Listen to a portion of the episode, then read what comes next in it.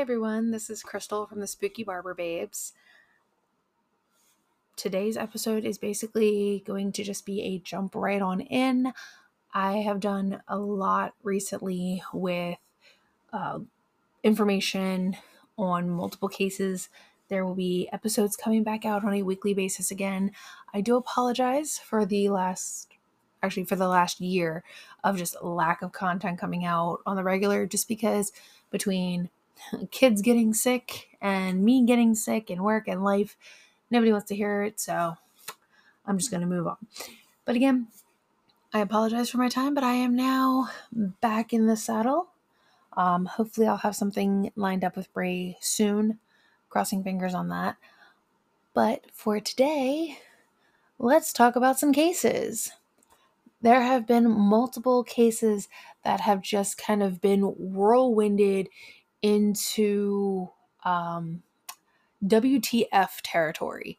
Uh, there's also been a big update with the Lori Vallow case. As most of you have already know, um, we have seen the conclusion of her case, but we have not seen the end of Lori Vallow in court.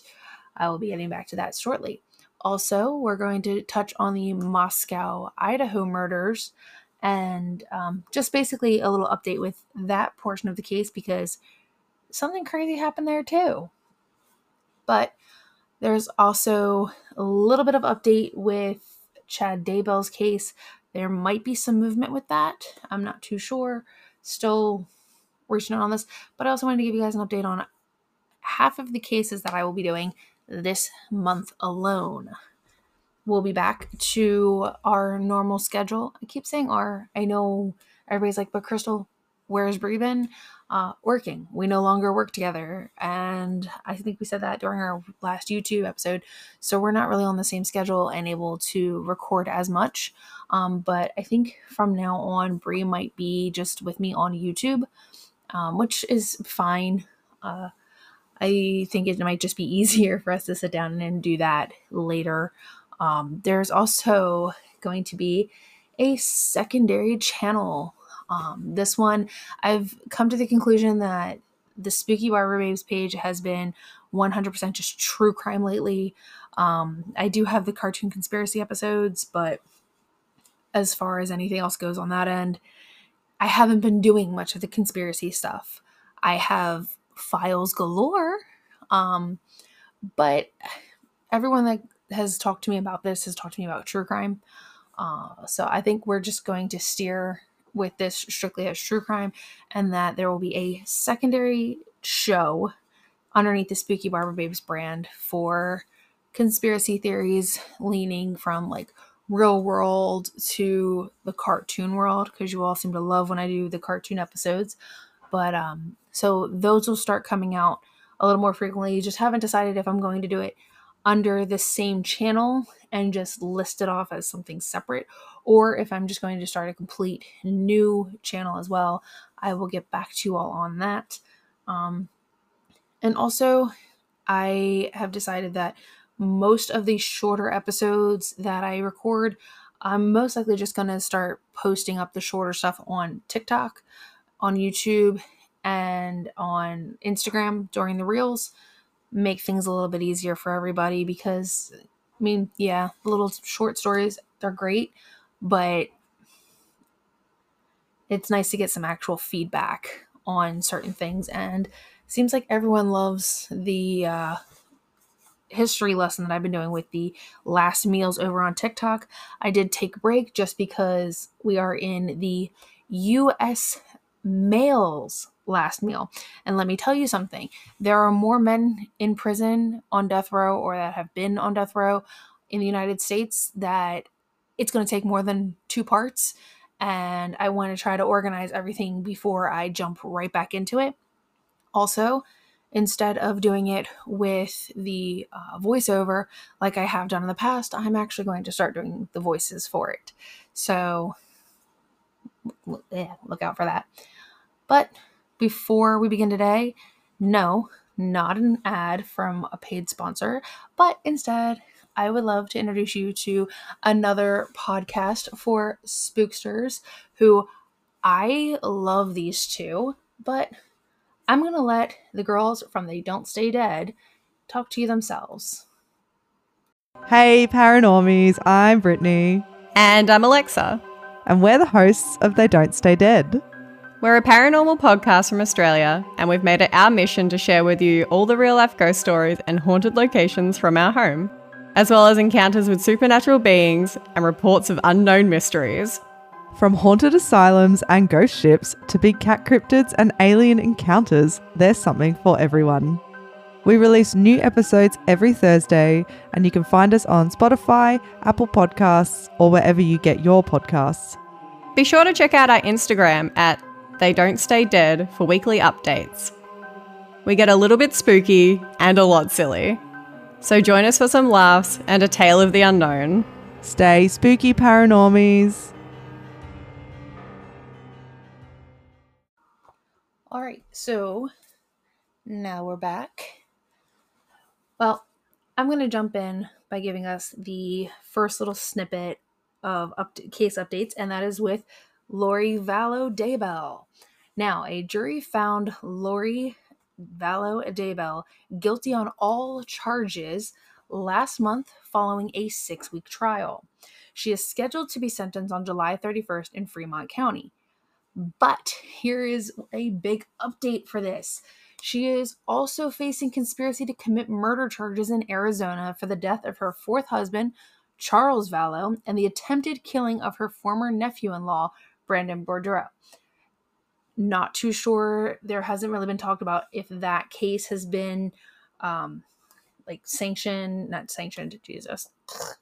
it hasn't been decided if that case has like a date for when that trial is going to begin or how long that's going to take or if they're just going to wait until um, the sentencing hearing in july but keeping on the roll with the daybells chad daybell's murder trial was supposed to be in november and it is now as of G- uh, june 2nd uh, it is now scheduled to begin at 9 a.m. on April 1st of 2024, and it is expected to run until May 31st. this was according to um, a notice that was filed by District Judge Stephen Boyce. Uh, the trial will take place in Ada County, as Boyce granted a change of venue motion that was filed by John Pryor, which was Daybell's attorney. This motion was granted last year. Um, it says most that I could find was that everything the defense attorneys and the prosec- prosecutors must turn over all discoveries by February 1st and that a pretrial conference will be held on February 22nd in the Fremont County Courthouse and witness and exhibit lists along with proposed jury instructions are all due by March 11th. Now, Daybell and Lori were indicted by a grand jury in May of 2021 on the multiple counts of first degree murder and conspiracy commit murder for the deaths of Lori's children, JJ and Tylee. Uh, and then also of Chad Daybell's first wife, Tammy Daybell. Uh, Daybell is also charged with two counts of insurance fraud in relation to Tammy Daybell's life insurance policy. Now, um, if you listen to me talk about the trial updates for Lori and also the episode I just did on the Idaho's secondary uh, execution method, Chad Daybell does not have the death penalty off the table. Uh, Lori Vallow did, Chad does not. So he does have a chance of catching the death penalty, which prosecutors are pushing for. Uh, obviously, he's pled not guilty to all charges and that he is still being held in Fremont County Jail until his uh, trial. But um, if you have paid attention to my last episode, I talked about how Idaho, as of July 1st, 2023, will be putting in the um, the execution by firing squad as an alternative method if they cannot receive the drug for lethal injection by the time somebody is supposed to be executed. Um, so we'll see how that turns out. I mean, obviously, the state themselves have said they rather do lethal injection, but if there's no um, if there's no other option, they can't get the drug. Well, your time's up, I guess. Now we're going to move still in Idaho, but move on to a different case. And this is of the Moscow murderer, uh, well, alleged murderer, Bryan Kohberger. Uh, on May 17th, there was news that was put out online that Kohberger was indicted by a secret grand jury in Moscow, Idaho, and that he was to be arraigned in district court uh, that following Monday morning, and that they there was no longer a preliminary hearing to be held later this month on uh, June 26th. Now, what I've gathered, um, because apparently on May 26th, the Idaho prosecutors filed a motion demanding notice for Kohberger's alibi, which the Idaho Supreme Court defines as evidence proving that the defendant was not present at the time and place of the commission of the alleged offense for which the defendant is he- here on trial. Now, Kohberger's attorneys are asking for more time to give the state notice for his alibi in his defense, which, okay, so you're asking for more time to make up an alibi? Um, so, from what his attorney, well, his public defender, Anna Taylor, had said in the filing, that prosecutors have so far quote, disclosed 51 terabytes of information that includes thousands of pages of discovery, thousands of photographs, hundreds of hours of recordings, further, many gigabytes of electronic phone recording and social media data that has been disclosed. Now, it's also stating that um, they're trying to say that his case is volu- voluminous and ongoing. they're trying to basically continue to both navigate the discovery disclosed by the state and investigate the charges against uh, Mr. Kohberger as his attorney has also said, adding that giving notice of an alibi now is, quote, premature as wading through the extensive information that makes up the case is incomplete. Basically, from what I'm gathering, is I always thought that you'd want people to have, like, you'd, you'd have your alibi set and I thought there was already an alibi out, but apparently there isn't. Or if there is, they haven't released it to the public. But um I mean are you trying to like come up with something? Like do you have proof that he was somewhere else? Like everyone, well, I don't want to say everyone, but most people have like some type of video monitor doorbell that, you know, can see you and if I'm correct, wasn't he caught on camera? Anyways, but so basically they're still trying to push for um to get like the state's trying to push to get his alibi and his defense is like no no no we don't need that um now Kohberger was in the courtroom for a motion hearing regarding a gag order uh, back on Friday, June 9th. Uh, don't really know what that was all about. I, I couldn't really find much information regarding what the gag order was. Did he break it? Did somebody else break it? If was he pushing for something? I don't I don't know. Um, but yeah, so I found that. I also found that um, the prosecutor asks for funding hike to process Bryan Kohberger's trial. Um, and they're basically asking for a large funding increase to help cover the expenses it will cost to put Bryan Kohberger on trial. The um, Latah, I want to hope I'm saying that one right. County Prosecutor's Office has asked the commissioners to provide $135,000 for trial expenses, which is a significant increase from the normal $15,000 budget that they're allotted. I'm assuming that they're expecting this to take a very long time. Um, Kohberger did choose to remain silent during his uh, May 22nd arraignment hearing, and the district judge, ju- uh, John Judge, entered a not guilty plea on his behalf. Um, basically, the prosecutor, Bill Thompson, told the commissioner on that Tuesday that trial expenses would include paying for expert witnesses, travel fees for witnesses, and ex, um, exhibit displays and transcripts. Basically, they don't know what's all going to be needed. They just know it's not going to be cheap. Um, they're hoping that it'll cover everything. From what I've gathered, Commissioner Kathy LaFortune told the prosecutor that he should increase his estimate to $150,000 to cover any costs.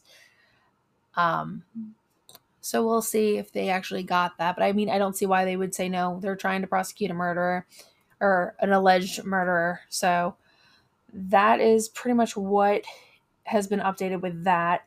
I don't think we're going to hear anything until um, we figure out when the next trial date is going to be. But again, this case has been so quiet. And the reason I say quiet is because up until this secret uh, grand jury meeting, we didn't even know was happening. Um, everything was radio silence because the judge had put a gag order on media, the families, uh, witnesses, anybody you know, really. So a lot of us, I mean, I know myself, I I stopped really reporting everything that I was finding because I'm like, okay, well, if there's a gag order on the media and others, you know, I don't want to piss anybody off. but I, I, guess now that it's being um, talked about again, and you know, CNN, ABC, Fox News, they're all talking about it. So I, I guess the gag order got lifted and they're allowed to talk about what they know. I don't know. We'll end up we'll find out more uh hopefully soon. Um but yeah, so that's it for the Bryan Kohberger update. Next up, we have the update on Danny Masterson. Uh, most people already are well aware of this. Um, but like I said, I was going to be updating on every case that uh, I was following that has come to a conclusion or had new uh, life. Well, Daniel Masterson was one of them. And as of May 31st, he was convicted of two counts of forcible rape. The jury, however, could not reach a verdict on the third rape charge, deadlocking with a 8 to 4 in favor of conviction. So, I mean, I thought 8 to 4 in favor would have, you know, but what else? So Masterson faces a potential sentence of 30 years in prison, oh, 30 years to life in prison on the two charges alone. Uh, shortly after you know, the clerk did the clerk read out the guilty verdict, um, his family and wife were not. Uh, obviously, there was there was a some sobbing. Uh, there was one article I saw that said that the judge had asked his wife to uh, calm herself I don't know how I feel about that one. But um, Masterson was accused of raping three women at his Hollywood Hills home between 2001 and 2003. The jury convicted him of raping two women in 2003, but they obviously did not reach a verdict on the allegation from the November 2001, which involved a former girlfriend. Now, from what I gathered from um, a couple other things, was this all happened when they were part of the Church of Scientology, which there's so much out there about Scientology. It's that's on that is one episode that I would love to actually get into, but that's going to take me forever to do all my research and make sure I get everything right. And it's going to come. It's just going to take me some time. Um, Judge Charlene Olmedo had denied a defense request that he remain free until sentencing um, and a hearing was set for to take place on August 4th.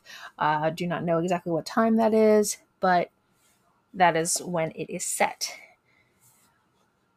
Now, one of the victims, known in the courthouse as Jane Doe 2, had issued a statement expressing relief that he was convicted. Uh, she also referred to a pending civil case in which she and the other accusers have sued Masterson and the Church of Scientology for harassment and stalking. Um, she had went on to say, quote, I am experiencing experiencing a complex array of emotions, relief, exhaustion, strength, and sadness, knowing that my abuser, Danny Masterson, will face accountability for his criminal behavior. I am disappointed that he was convicted on all counts, but take oh, that he was not convicted on all counts, but take great solace in the fact that he, the Church of Scientology, and others will have to fully account for their abhorrent actions in civil court.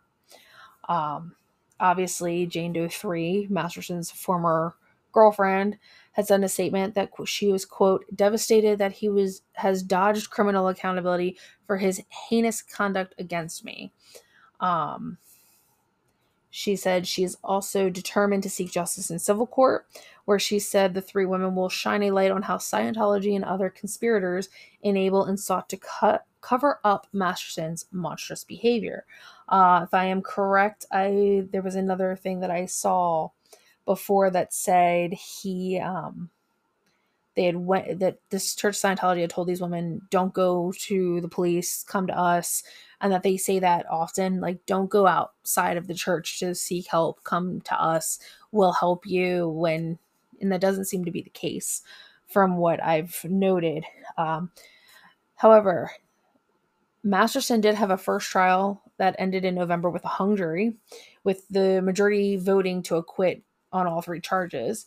So um, we'll see because they're hoping that this case is shining a light on the teachings of Scientology, which, you know, Masterson is a lifelong member.